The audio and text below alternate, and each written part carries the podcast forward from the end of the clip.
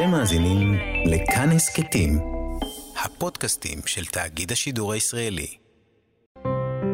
אנחנו כאן, כאן תרבות. ועכשיו, ביביאנה דייטש ועמיתי פוקמן. שלום, אנחנו על כאן תרבות מירושלים, אני ביביאנה דייטש, איתי באולפן עמיתי פוקמן. היי ביביאנה, שלום. היי עמיתי, בשעתיים הקרובות אנחנו ממשיכים עם גל פתוח, בואו ננסה לתת תמונה טיפה יותר רחבה ומעמיקה על מה שעובר עלינו. נדבר עם פרופסור ניק, ניר מדג'ר, פסיכולוג מהפקולטה לחינוך באוניברסיטת בר אילן, על קשר ושייכות אצל ילדים בזמני משבר. נשאל אותו איך להיות עם ילדים בעת הזו, איך שומרים על שגרה, והאם עדיף להישאר בחיק המשפחה או אולי לצאת אל הקהילה. בהמשך השעה נדבר גם עם הסוציולוגית, פרופסור ורד ויניצקי סרוסי, על זיכרון קולקטיבי ועל המשמעות שלו גם בעת הזו. בשעה השנייה נדבר עם דוקטור נחמן שי, לשעבר גם חבר כנסת, גם דובר צה"ל, שר בממשלה, נשאל אותו על תפקיד הדובר, וננסה בעזרתו להיכנס לראש של הדובר, לשיקולים שעומדים מאחורי ההודעות, למה לא מתפרסם ועוד ועוד. ובהמשך לשיחה הזו נדבר גם עם אופיר בראל מאוניברסיטת תל אביב על fake news, גם מאוד מאוד חשוב בעת הזו. בהחלט. לפני שנתחיל, נודה לכל הצוות שאיתנו כאן באולפן, אלכס לויקר, העורכת, מפיקים תמר בנימין, עמרי קפלן, וסיוע בתחקיר ענת שרון בלייס, ונדב ניר על הביצוע הטכני. נזכיר עכשיו, אנחנו נמשיך ונמשיך להזכיר שתאגיד השידור הישראלי פתח את החמ"ל ש... של כאן, שירכז את כל היוזמות האזרחיות לסיוע ללוחמים ולאזרחים. אפשר להצטרף עכשיו לקבוצת החמ"ל של כאן בפייסבוק או לשלוח וואטסאפ למספר 0505333173. גם במהלך השעתיים הקרובות אנחנו נציין כאן, אה, כאן אה, אה, כמה מהיוזמות שמתפרסמות בזמן אמת. אז נתחיל עם איזה יוזמה, נספר עליה? אה, כן, בוא נתחיל עם משהו שהתקבל מהוואטסאפ. יאללה. אה, אה, של החמ"ל של כאן, האם אפשר לקבל הפנייה לגורם שיכול לספק אוכל לחלב גדול שהבעלים גויס למלחמה? הכלב אצל דודתו של החייל בקריית גת, פניות בוואטסאפ לישראל 052-272-3926. נזכיר שזה בעצם גם יוזמות אבל גם בקשות. אנשים שצריכים עזרה, לא מעט הקראנו גם בשבוע שעבר בקשות. זה ממש אה, פלטפורמה לשיתוף פעולה ולתקשורת בין uh, אזרחים uh, שרוצים לתת וצריכים, צריכים לקבל גם. נכון. Uh, נזכיר עוד יוזמה. כן. היי, עם ישראל היקר, מחפשים אנשים, מדריכים או הפעלות ספורט וכדומה למחר. בין 2 ל-4 לילדי העוטף במלון מר... במרכז הארץ, פעילות כדורסל, כדורגל, שערים קטנים, מתקות, צלחת מעופפת, כל מיני דברים כאלה. מי שיכול להגיע ולעזור, אנא לעדכן אותי בוואטסאפ. אה, יש פה שם? אין לא, פה שם. אבל וואטסאפ 050-630-3318. אה, מדהים. הכל, הכל בדף הפייסבוק, החמה של כאן. אני, אני באמת אה, אה, נפעם מ... מ אנחנו אומרים את זה, זה כמעט הופך לקלישאה, אבל זו לא, זה לא קלישאה לא. וזה לא בנאלי. כמות האנשים, ו, ולא רק כמות האנשים, המקוריות, וה... והאופן שבו אנשים רק מחפשים, ואנשים יושבים, אני לא מעט פעמים שומע בבית אנשים, אוף, אני לא עוזר מספיק, אוף, אני לא נרתם מספיק, אוף, אני לא... וזה, אה, וגם זה מחמם את הלב, שאנשים מרגישים. נכון, אני יכולה להגיד שאני גרה בתל אביב, ואצלנו אה, המון מסעדות מסביב מפעילות אה, את המטבחים לטובת בישול לחיילים, והרבה שכנים כשיש פה שעתיים, ש... שם שעתיים, מגיעים, אם זה לבשל, אם זה לארוז, אם זה לשנע. כאילו כל השכונה מגויסת, נרתמת, נרתמת כן. ממש. אגב, גם אני חושב שלא... אה, זה, זה לא נגמר, זאת אומרת, אנחנו, זה לא נכון. ספרינט, זה מרתון. אני אומר ללא מעט אה, אה, חברים וחברות שעוד יצטרכו הרבה מאוד עזרה בהמשך. זאת אומרת, יהיה פה לכולם, אנחנו צריכים את העזרה של כולם, גם אנשי העוטף, גם כל חלקי הארץ, עוד כולם יצטרכו לעזור פה לטווח ארוך. אני אגב... לי חשוב להגיד בהקשר הזה, כי יש אנשים שיותר קשה להם עכשיו, יותר קשה להם רגשית או נכון. חווייתית, והם כרגע לא יכולים לתת. ואני תמיד והם רוצים. אז יש זמן, כנראה יהיה לנו הרבה זמן עוד לתת, ויש עת לכל דבר ולכל אחד מאיתנו, לפי היכולת שלנו. אה, אבל מה שקורה הוא מדהים, מדהים, מדהים, מדהים. אני היום אה, אה הגעתי למוסך האופניים, לחנות האופניים שאני מטפל באופניים שלי, של טרק במשמר העמק, וראיתי המון המון המון אופני ילדים. מחוץ לחנות ושאלתי אותם, מה זה? למה יש פה כל כך הרבה אופניים? אמרו לי שפתחו מיזם של אה, גיוס אופני, אופניים. הם אוספים, ואחר כך גם ראיתי שטרק פרסמו על זה אה, בפייסבוק, הם אוספים אופניים תקולים, שבורים, הם משמישים אותם, ואחר כך יחזירו אותם לתושבי העוטף ש, אה, כדי לשפר את מצב רוחם. אה, אז אנחנו עוד נקרא עוד, זה יפה, זו יוזמה יפה, אנחנו... זה מחמם עוד... את הלב כן. ממש. כן, אה, נזכיר לכם שאפשר גם יוזמות, גם בקשות אה, שמגיעות לחמ"ל של כאן. ויביאנה עם יוזמה שמגיעה... כן, של אביבה פלקסר, שכתבה לנו, אביבה פלקסר, כתבה לנו בהודעה בוואטסאפ של החמ"ל. Uh, בת 71, היא בת 71 מחיפה, היא מתגוררת בדירה בחדר מש, uh, משלה עם שירותים צמודים, והיא רוצה לארח זוג לא דתי עם ילדים. Uh, יש לה דירה עם ממ"ד, גינה, טלוויזיות, משחקים, שלושה חדרים, שני שירותים עם אמבטיה. הטלפון שלה הוא 04-8255-629 או 054 998-7009.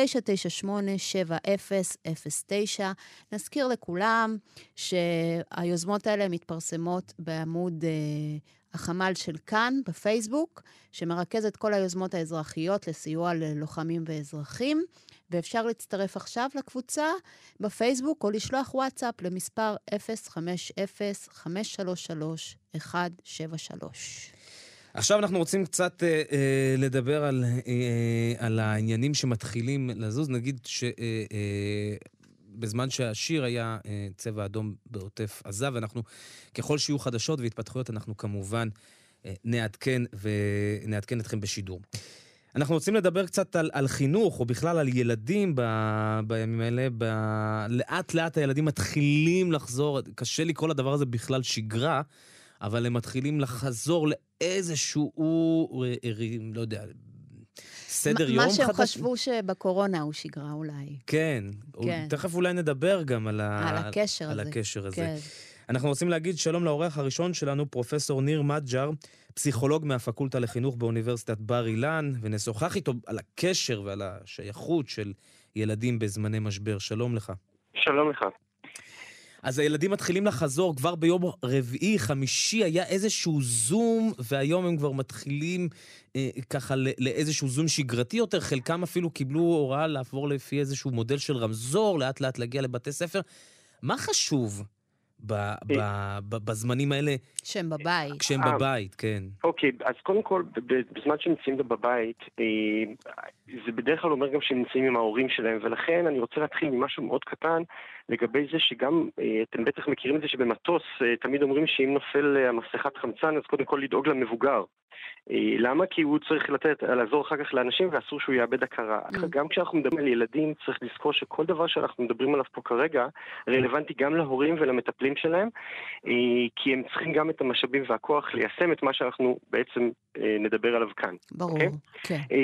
אז וגם, לא כל דבר שתמיד אנחנו מדברים עליו בהקשר של חוסן ילדים, לאו דווקא זה תמיד דבר חדש, ובגלל זה חשוב לי להדגיש שגם אם אחד המאזינים שומע משהו ואומר, אני, אני מכיר את זה, שמעתי את זה, אה, צריך להתייחס לזה קצת כמו שמתייחסים ליוגה. לא לומדים את זה וזהו, אלא זה מתאמנים. חוסן.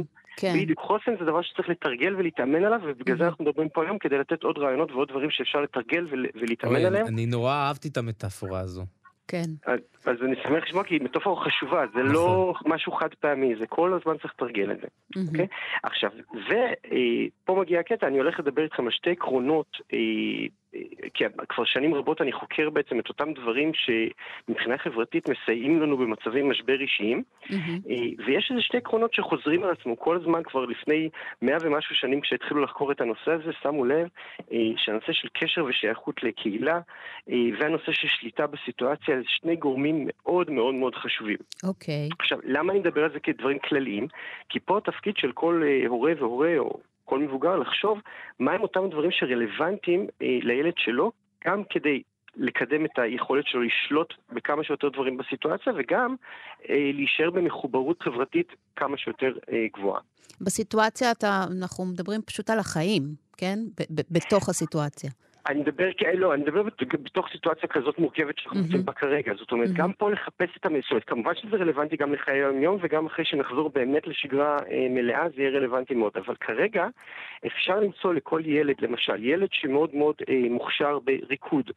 לדאוג שימשיך במסגרת הנחיות פיקוד העורף כמובן, ולפי מה שמותר, לעסוק באותה פעילות, באותה אה, שגרה שהוא טוב בה. אה, זה גם נותן לו את היכולת לשלוט, וגם פעילות האלה הן פעילות אה, חברתיות. להישאר מחובר לחברים, להמשיך להיפגש. הזכרת מקודם את המילה קורונה, אנחנו נכון. לא בתקופת הקורונה, הילדים בבית, אה, מהנחיית פיקוד העורף, מותר להם להיפגש בהתאם להנחיות. אה, זה רצוי שהם יעשו את זה כדי בעצם לשמר את הקשר לקהילה. אה, הזכרת תחושת שייכות של כן. המעגל החברתי הראשון, בוא נגיד ככה, המשפחה ואולי השני החברים.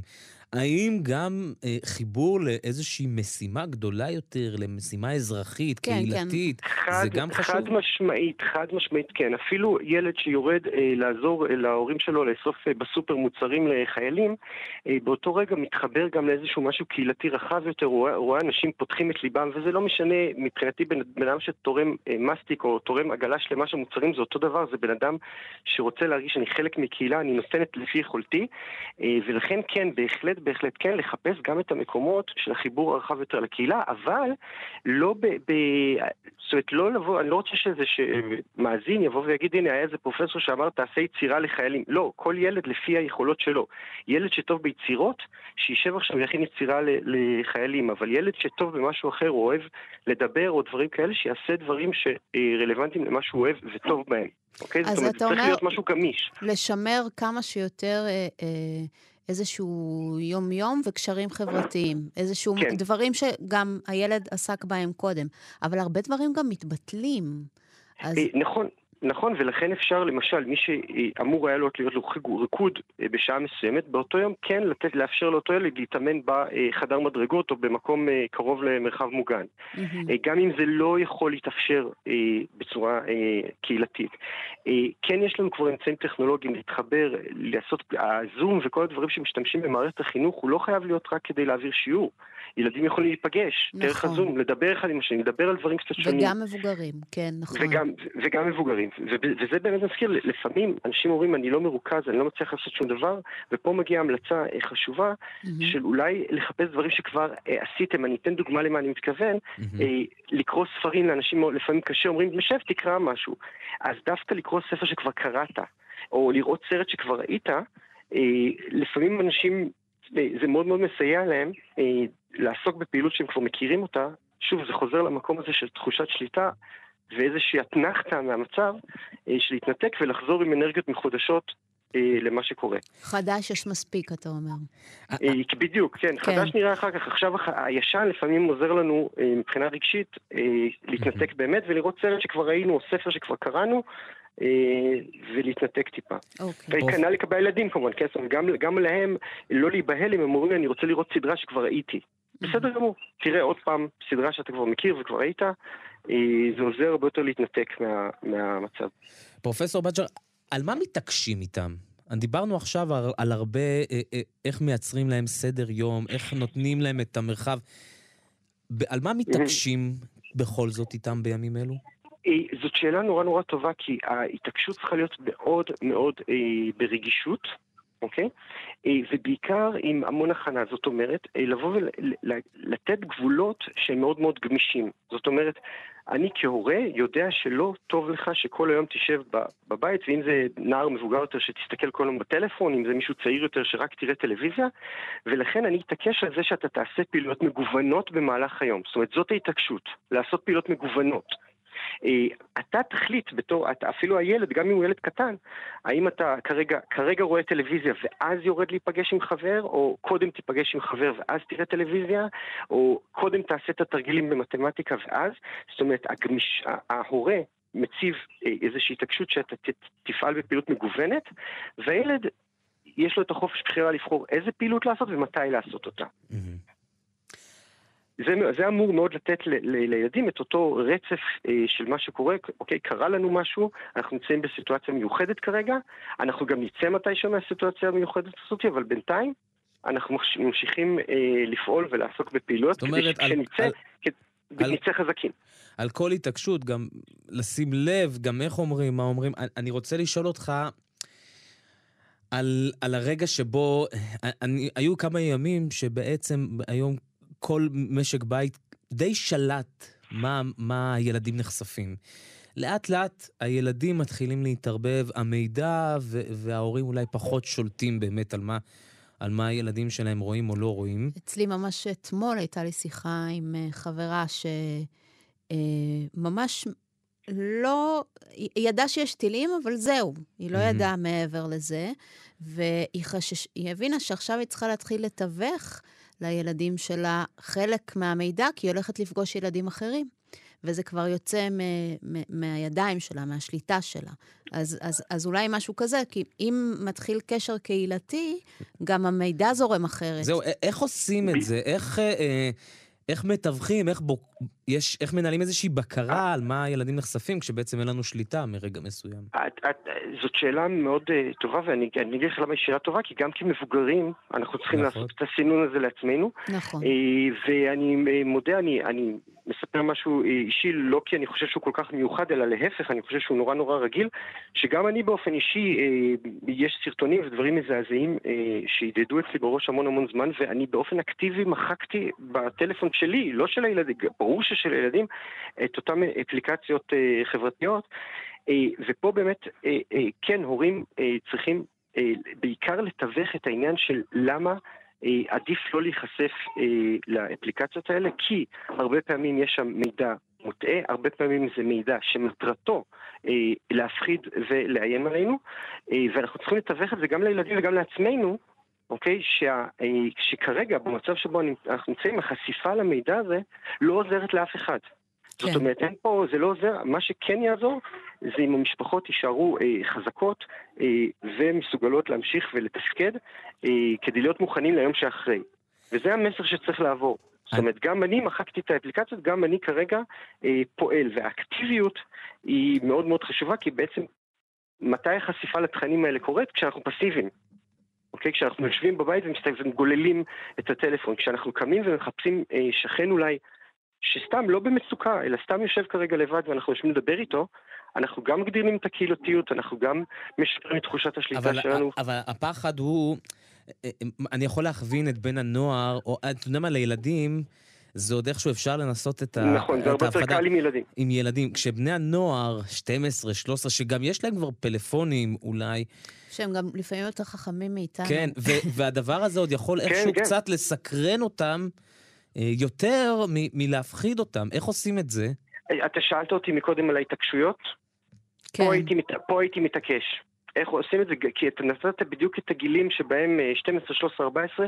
זה נכון שהרבה הורים מרגישים שהנה, כבר השליטה שלהם במה שהילד אה, נחשף ועושה היא פחותה, אך אלה עדיין ילדים בני נוער צעירים, שעדיין ההורים, זה השלב שלהם להיכנס לתמונה ולהגיד אני פה, אני ההורה שלך, אני יודע שזה לא טוב לך לשבת מול הטלפון, ילד בן 12, 13, 14 לא צריך לשבת מול הטלפון כל היום.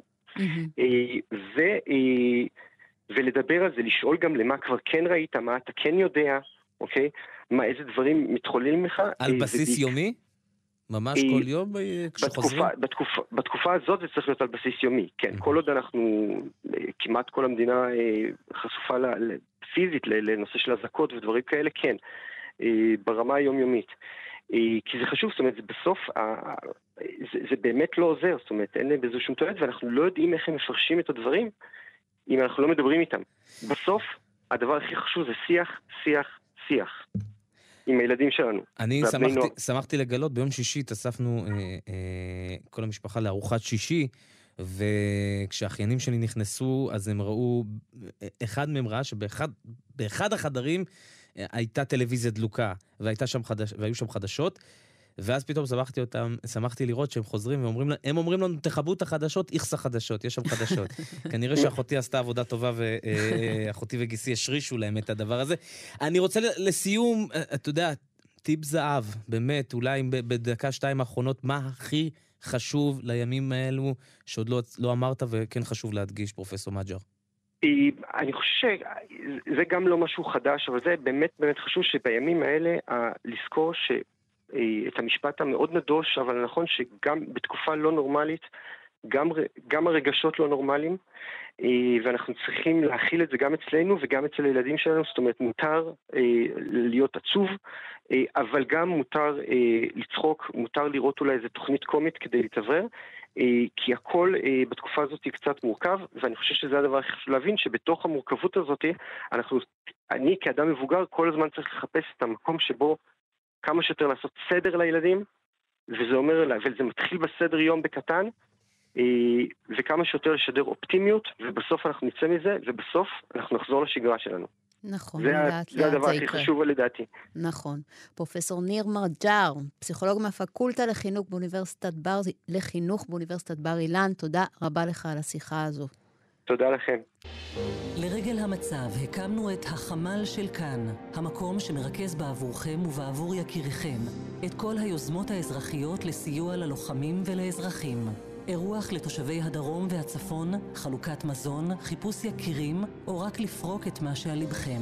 לפרסום ולאיתור יוזמות, הצטרפו עכשיו לקבוצת החמ"ל של כאן בפייסבוק, או מצאו אותנו באתר וביישומון כאן. אנחנו כאן. השעה 3.32, אנחנו על כאן תרבות מירושלים. אני ביביאנה דייטש, איתי באולפן עמיתי פוקמן. ואנחנו ממשיכים בגל פתוח, בו אנחנו מבקשים לתת תמונה רחבה ומעמיקה על מה שעובר עלינו. כן, אנחנו עם, אה, עם היוזמות של החמ"ל של, החמ"ל של כאן, אה, גם בפייסבוק, גם בוואטסאפ. אה, ויביאנה, אולי תביא לנו איזו יוזמה יש שמגיעה. יש פה יוז, יוזמה מקסימה של מישהו שיהיה, אה, שיש לו מכונת אה, שערות סבתא ופופקורן. הופה. והוא מעוניין לעשות דוכן בחינם, כמובן, בתוך בית מלון שמארח את ילדי העוטף ומשפחותיהם, אה, ושואל מי יכול לקשר אותו למלון כזה. קוראים לו שי זוהר, והוא כתב את הדבר הזה בפייסבוק, אז אפשר להיכנס לעמוד של החמ"ל של כאן, למצוא אותו, לכתוב לו ולהזמין אותו להביא פופקורן ושערות סבתא לילדים, לשמח אותם קצת. איזה יופי. אה, עוד אחד?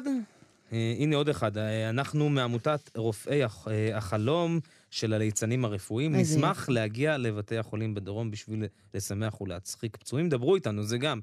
באותו בת, עמוד. באותו עמוד. נחזור ליוזמות אחר כך. בינתיים אה, אה, בואו נעבור לעוד נושאים שיש לנו פה על, על סדר היום. אה, בימים האחרונים אנחנו נחשפים כולנו לכל כך הרבה מידע שזורם מהזוועות בעוטף עזה. סרטונים, תמונות, עדויות שלא מפסיקות להופיע בתקשורת הממוסדת, גם ברשתות החברתיות. אנחנו רוצים לדבר עכשיו על אופן שבו כל המידע הזה, הטקסטואלי והוויזואלי, מעצב לנו את הזיכרון שלנו כאומה. נשוחח עכשיו עם הסוציולוגית, פרופסור ורד וניצקי סרוסי, מהחוג לסוציולוגיה ואנתרופולוגיה באוניברסיטה העברית בירושלים, שחוקרת uh, זיכרון קולקטיבי. שלום, לכם. שלום ורד, מה שלומך? אה, לא משהו. כן, גם אני לא. כן, אנחנו מתעקשים לשאול, אה, נראה לי זה חשוב בימים אלו. נכון. אפילו שהתשובה ברורה. נכון. אמר לי היום מישהו, אני כבר לא יכול להגיד בוקר טוב. אני, אני כל פעם שאני כותבת הודעת וואטסאפ, אני מתלבטת אה, אם להתחיל אותה עם בוקר טוב. ורד, את חוקרת זיכרון קולקטיבי והנצחה. את יכולה לספר לנו מה זה? מה זה בכלל הדבר הזה, זיכרון קולקטיבי? מה מייצר אותו גם? קודם כל, אה, הוא מעולם, תמיד, אה, היה לנו את הקונספט הזה של זיכרון קולקטיבי. אני אגיד במילה מה הוא, ועוד שנייה אגיד גם משהו על ההיסטוריה שלו. באופן כללי, מדובר על הדרך שבה אנחנו כקבוצה, כשבט, כאומה, כעולם לפעמים, תופסים את העבר ומנכיחים אותו בהווה שלנו. ואנחנו עושים את זה באמצעים שונים, כי זיכרון קולקטיבי זה דבר מאוד אבסטרקטי, כמו שמדינה היא דבר מאוד אבסטרקטי, ואנחנו צריכים להנכיח אותה באמצעות דרכון, באמצעות המנון, באמצעות כל מיני דברים.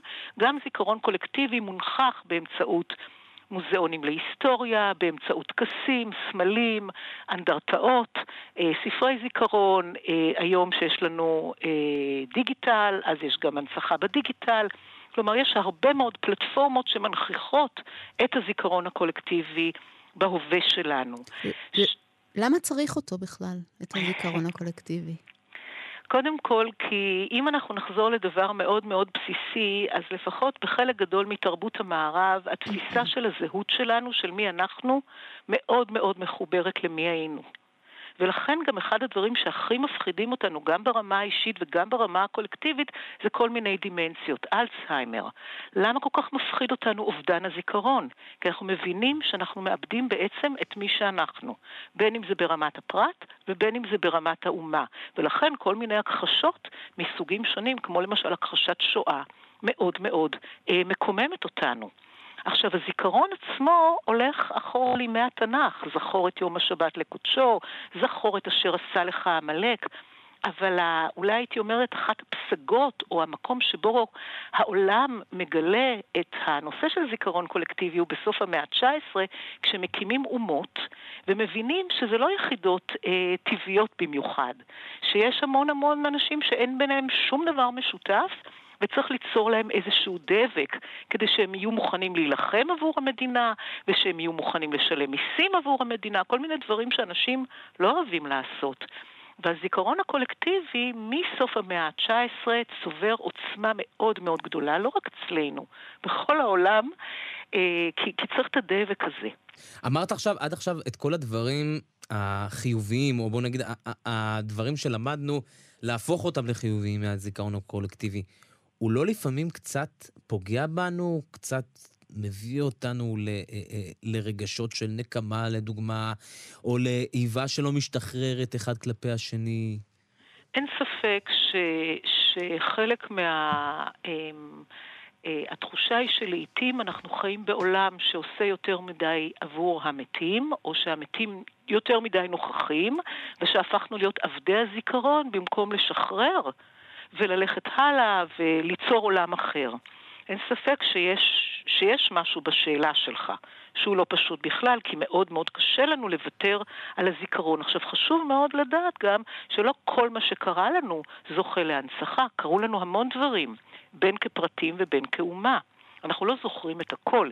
יש דברים שיותר קל לנו לזכור ויש דברים שיותר קשה לנו לזכור. דווקא את הקשה אנחנו מנציחים. דווקא... לא בהכרח. לא בהכרח, זה תלוי איזה סוג של קשה הוא. אם הקושי הוא בכך ששילמנו מחיר יקר, אבל היינו צודקים, אז mm-hmm. פחות קשה לנו, ולצורך העניין הזה, הדוגמה של הנצחת השואה היא אולי הדוגמה האולטימטיבית עבור העם היהודי. אותה שואה עבור העם הגרמני זה סוג זיכרון אחר לגמרי. כן. עבורם זה זיכרון קשה. כן. כי הם האשמים, הם המחוללים. ולכן אה, לאומות יש תמיד בתוך הנושא של מה שנקרא עבר, יש לנו מה שנקרא עבר קשה, ויש לנו מה שנקרא עבר בעייתי. יש משהו בכל השפה שאת משתמשת בה ובצורך הזה לייצר נרטיב או משהו שיחבר אותנו, משהו שקצת עושה לי קישור כמו לנרטיב אישי. יש נרטיב אישי, וזיכרון אישי, והוא מעצב את מי שאני, ואותו דבר בהקשר של האומה או הלאום או... הקהילה. הקהילה. כן. אז זה פועל באותה, באותם דרכים, זיכרון אישי כמו זיכרון קולקטיבי? זה, יש לזה נקודות אה, ממשק, אבל צריך לזכור שגם הזיכרון האישי, מה שנראה לנו נורא נורא אישי ופרטי, כי הוא קרה רק לי, נגיד mm-hmm. רק להורים שלי, או רק לי, או רק לאחותי, אה, הוא תמיד תמיד נעשה בתוך הקשר חברתי. כלומר, ההקשר החברתי משפיע גם אם לא מדובר בזיכרון קולקטיבי, כי אנחנו תמיד תמיד זוכרים בתוך מסגרות חברתיות, בין אם זה מסגרת המשפחה, שהיא מסגרת הזיכרון הראשונה. של התינוק או התינוקת, קודם כל אנחנו זוכרים בתוך המשפחה, ולימים אנחנו זוכרים בתוך קבוצות אחרות. אנחנו גם זוכרים תוך שימוש בשפה. שפה היא, היא עניין קולקטיבי, היא לא עניין אישי. ולכן גם בהקשר הכי הכי פרטי של הזיכרון שלנו, במיוחד בחברות שאומרות מה חשוב לזכור ומה פחות חשוב לזכור, אז יש גם מעורבות חברתית מאוד מאוד גדולה במה שנראה לנו כמו זיכרון מאוד אישי. מ- מי קובע מה חשוב? ומה לא חשוב גם? אה, בהרבה מאוד מקרים למי שיש את הכוח לקבוע. ולכן הרבה פעמים בעבר ההיסטוריה הייתה מה שקראנו להיסטוריה, הסיפור היה תמיד הסיפור של המנצחים. נכון. כי הם אלה שכתבו את ההיסטוריה, והם אלה שהקימו את האנדרטאות, והם אלה שיכלו לחוקק חוק יום זיכרון ל-X ול-Y. אה, אז במובן הזה יש סוכני זיכרון מאוד מאוד חזקים. שיכולים בהחלט להשפיע עוד פעם, לא לחלוטין, אין מאה אחוז, אנחנו כבר לא בעולם הרמטי. יש הרבה מאוד זיכרון למשל שעולה מלמטה. זהו, כי אה, אה, הרשתות החברתיות, טיק טוק ודברים כאלה, נתנו להרבה לא בעלי כוח, זאת אומרת, הרבה אה, אה, פשוטי העם, כוח נשים כן דברים על להשפיע. סדר כן, היום, כן. כן. זה נכון, אבל במגבלה. אני יודעת שיש איזושהי תפיסה שטיק טוק ופייסבוק והרשתות החברתיות זה משהו נורא נורא דמוקרטי, שכל אחד יכול. אז קודם כל לא כל אחד יכול. לא, צריך- יש אלגוריתם ויש... יש זה לא... אלגוריתם ויש אה, יכולת לפעול באנגלית. כאילו שגם היא לא נחלת כולם. זאת אומרת שצריך אפשר- איזושהי אוריינות בסיסית, צריך. גם טכנולוגית וגם עוד ידיעת שפה נוספת כדי לגשת בכלל ל... ל- ל- בוודאי, ויכולת ויזואלית, וגם אז תחשוב שכמוני יש מיליארדים או מיליונים, ואז מתוך המיליונים האלה, מה יעלה ויקבל מקום יותר בולט? כי אם אני וחמשת העוקבים אחריי אה, עושים משהו, זה עוד לא הופך את זה למשהו שמשנה סדר יום. כן, דברים יכולים לצמוח מלמטה, וקיבלנו הרבה יותר כלים, אבל אסור לנו ליפול לתוך הבור שחושב שבאמת נהייתה שם דמוקרטיה. אני רוצה לשאול אותך, אנחנו בעיצומה של מלחמה, אה, קורים המון דברים. איך ה... את, את כבר רואה מנגנונים שפועלים בהקשר הזה של זיכרון קולקטיבי, ואם כן, איך? אה, מה מתחיל להשפיע? קודם כל זה עוד נורא נורא נורא נורא טרי. וזה מהמם. נכון שיש לי בראש דוגמה מאוד חזקה שההנצחה התחילה במיידי, וזה רצח ראש הממשלה ב-95. העיסוק בהנצחה, זה התחיל באמת, אה, אני ב- זוכרת את זה, אני למדתי בתיכון מאוד קרוב לכיכר רבין, וממש אה, למחרת, בוקר למחרת, כולנו כבר היינו שם עם נרות. עם נרות ועם שלטים כיכר רבין. נכון. אז, אז אני מכירה את הדוגמה הזאת. יחד עם זאת, אני אומרת עוד פעם, אנחנו, אה, הדברים עוד קורים. אה, ואני הייתי מאוד מאוד נזהרת מלראות, אני עוד לא יכולה להגיד, זה הכל עוד מאוד מאוד טרי, עוד לא, עוד לא נגמר. אנחנו בדרך כלל מדברים על זיכרון כשנגמר האבל. כשנגמר האבל מגיע מקום הזיכרון, כי קודם כל אנחנו נפרדים, ואחר כך ונפרדות, ואחר כך עולה נושא הזיכרון וההנצחה. אז עוד מאוד מאוד מוקדם להגיד. דבר אחד, אני, ואני לא רוצה אה, ליפול לנושא של אה, נבואות, אבל יש לי תחושה שהשם של המלחמה שעלה מאני לא יודעת איפה בדיוק ואיך נקבעים השמות בעולם הזה, לא יישאר אה, חרבות ברזל. זהו, רשמנו לעצמנו... אה, לשאול לעצמכם. אותך. לשאול אותך על זה, כן. והגעת אה, הגעת לזה בעצמך. אה, למה את חושבת שלא? קודם כל, כי הוא במובנים מאוד עמוקים פשוט לא מתאים. הוא לא מתאים, הוא לא גם פונטית, אבל הוא פשוט לא מתאים. נכון, אני יכולה להגיד, בתחושה שלי, ממש אה, בלי להבין בזיכרון קולקטיבי, משהו לא מתחבר בשם, זה שם מרגיש של מבצע. נכון, וגם יש משהו, אנחנו כבר ראינו פעם בסרט כזה, שבמסגרתו אה, מבצע שלום הגליל, זה לקח הרבה זמן, אבל בסוף זה התקבע למלחמת לבנון. כן. לימים טוב, הראשונה. גם זה, זהו, זה- העובדה שהייתה מלחמת לבנון השנייה גם עזרה פתאום נכון. לקבע את שלום הגליל חד ללבנון הראשונה. משמעית, חד משמעית, אבל מההתחלה יש ככה משחק בין מלחמת שולל למלחמת לבנון למבצע שלום הגליל. מהמם. היום, אם אתם תעשו איזשהו סקר אה, פשוט, אני מניחה שרוב האנשים, אם הם לא אמונים על איזה שהם מסמכים של המדינה, ששם ימשיכו לקרוא לזה מבצע שלום הגליל, אנחנו נראה, נראה את זה כמלחמת לבנון הראשונה. עכשיו, יש מספיק גם עוגנים מאוד משמעותיים עבור העם בישראל, כדי שיבחרו, העובדה שזה קרה בשמחת תורה, העובדה שזה קרה בשביעי באוקטובר, כן. אה, יש כאן עוד, העובדה שזה קרה במקום מסוים. כן, כן. יש לזה גם עיגונים אה, בהרבה מאוד אופנים.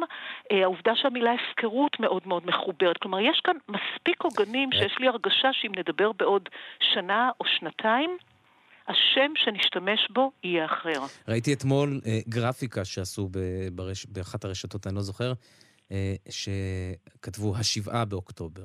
וזה. הרגיש לי באוקטובר. דיוק כל כך... כן. אין ספק שיש כאן אנשים מאוד מאוד מוכשרים ומאוד מאוד שנונים. אבל על מה זה יושב בדיוק? כאילו, גם השם הוא באמת דוגמה מצוינת להבין, להבין דרכה. זה יושב על חוויות, אה, על מה זה יושב? מקודם אמרנו מוקדי כוח, אוקיי, אבל אנחנו מבינים כשאנחנו מדברים על השם שיש לזה איזושהי... זה, זה יכול לשבת על הרבה דברים. זה כן. גם לפעמים פשוט מאוד נקלט ומאוד, כמו למשל מלחמת ששת הימים, כן? אה, היא גם מעבירה מסר של מלחמה קצרה. עכשיו, השמות שבסוף מתקבעים, יש משהו שאנחנו בספרות קוראים לו fit, איזושהי התאמה. בין תרבות שבה הדברים יושבים לבין פרקטיקות שמתאימות לתרבות מסוימת יותר מאשר אה, לתרבות אחרת. זה פשוט יושב יותר טוב, mm-hmm. כן? זה מתיישב, זה מתאים. אה, זה קשה מאוד לנבא, אבל די ברור שהחרבות ברזל במיוחד מפני שזה מעלה כל מיני קונוטציות שכבר לא ברור אצל מי היו החרבות ביום הנורא. אה, בשבת שעברה, כן. אה, קשה לי להאמין שהשם הזה הוא יהיה השם שיישאר. עכשיו, השם גם הוא חלק מהזיכרון הקולקטיבי כמובן, אה, ותחשבו לרגע על 9-11, כן? שבמידה מסוימת האמריקאים בחרו לברוח מהמשמעות של מה שהיה שם, בזה שהם בחרו בתאריך שאין לו איזה משמעות, זה לא יום כיפור, זה 9-11. ובכך אפשר היה לטשטש גם הרבה דברים שהיו קשורים באירוע הזה. מה מעבר לשם? כלומר, דיברנו, איזה עוד דברים אפשר לדבר עליהם בהקשר הזה אה, היום, בעת הזו, ב, ב, אחרי שבוע, זה היום השמיני ללחימה. אה, מה עוד אנחנו יכולים לדבר בהקשר הזה, חוץ מהשם? תראי, אנחנו, אנחנו, אני יכולה להגיד דבר אחד, שהמלחמה הזו תהיה מאוד קשה לזיכרון. יש בה משהו מהותי שהוא אה, בושה מאוד מאוד עמוקה. העובדה שחבל ארץ הופקר, אפשר לקרוא לזה באלף צורות, העובדה שהוא הופקר, אה, וזה קצת דומה לדילמות שיש למדינות בהנצחה של טרור. מדינות לא ששות להנציח אה, קורבנות טרור. בניגוד נגיד למלחמות, קורבנות טרור שבעצם חושפים את המדינה במערומיה, כי היא לא ביצעה את הדבר הכי בסיסי שעבורו היא קמה, וזה להגן עלינו. זה הדבר הבסיסי, הכי קיומי, כן? כן. והטרור מאוד חושף. מדינת ישראל לא מיהרה, ואם תסתכלו לרגע על המאבק המאוד גדול של עמותה של אה, קורבנות הטרור להיכלל לקבל יום זיכרון, להיכלל ביום הזיכרון של חללי צה"ל, שתהיה אנדרטה, שיהיו אה, אזכורים בערים השונות, במקומות שבהם היה טרור, זה לא מקרי. אנחנו מדינה שמבינה בהנצחה, אנחנו יודעים להקים אנדרטאות. אבל יש אירועים שמאוד מאוד קשה לנו איתם. והשבעה באוקטובר, אה, אה, ואני מאמצת את מה שהעלית, אה, הוא בהחלט אירוע אה, קשוח, עוד לפני מה שעוד מחכה לנו, שאנחנו כמובן לא יודעות אותו. הוא אירוע מאוד מאוד קשה להנצחה. כן, גם מלחמת אה, יום כיפור. כמו מלחמת יום כיפור. אז, כן. אז אני, אני קצת חלוקה, כי הוא הסתיים, המלחמה הסתיימה בניצחון עצום, והמדינה חייבת לחייליה. הנצחת החיילים היא חלק מהאתוס. Mm-hmm. אנחנו מתורגלים בזה. כאן מדובר באזרחים, קודם כל באזרחים. נכון. ש, שהופקרו, זה קודם כל. יש חיילים, זה סיפור אחד, אבל יש אזרחים, מאות רבות של אזרחים, אולי מעל אלף אזרחים, אנחנו לא יודעים, וחטופים, ודברים כן. איומים שאנחנו שומעים גם אם אנחנו אוטמים את אוזנינו. זה לא משהו שהוא פשוט למדינה, לרשויות, אה, אה, להודות ולהנציח. אז נכונו לנו עוד הרבה, עוד הרבה ימים ואולי הרבה שיחות בעניין הזה. פרופסור ורד, ורד ויניצקי סרוסי, מהחוג לסוציולוגיה ואנתרופולוגיה באוניברסיטה העברית בירושלים. תודה ששוחחת איתנו. תודה לך. תודה לכם. ואנחנו ממשיכים עם היוזמות שמגיעות אלינו מתוך החמ"ל. לכל מי שזקוק לסיוע בוויסות רמות המתח והחרדה, הקמנו קבוצה של מטפלים מתנדבים מכל רחבי הארץ, עם מגוון כלים טיפוליים, מוזמנים ללחוץ על הקישור הבא על מנת לבחור מטפל, זה, זה בתוך העמוד, או לשלוח אליי הודעה לקבל רשימת המטפלים, כך כותב לנו ליאונרנו דניאל, הוא גם נותן מספר 050-774-2780, 050-774-2780,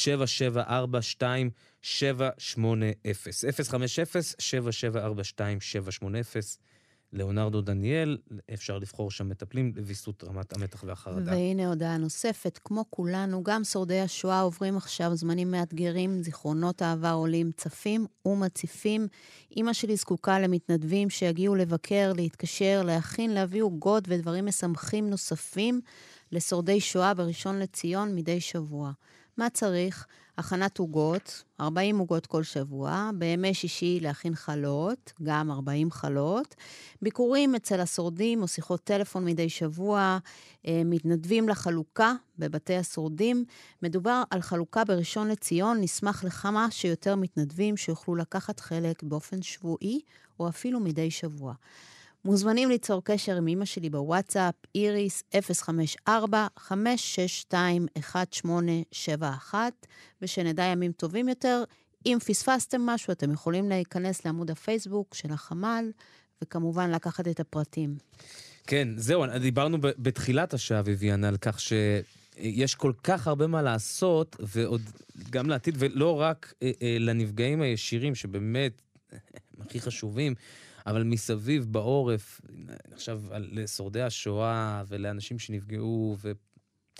ילדים. אז זהו, תיכנסו לקבוצה של החמ"ל של כאן, או תכתבו לנו בוואטסאפ 0505-333-173. אה, אנחנו עוד נקרא יוזמות בשעה הבאה.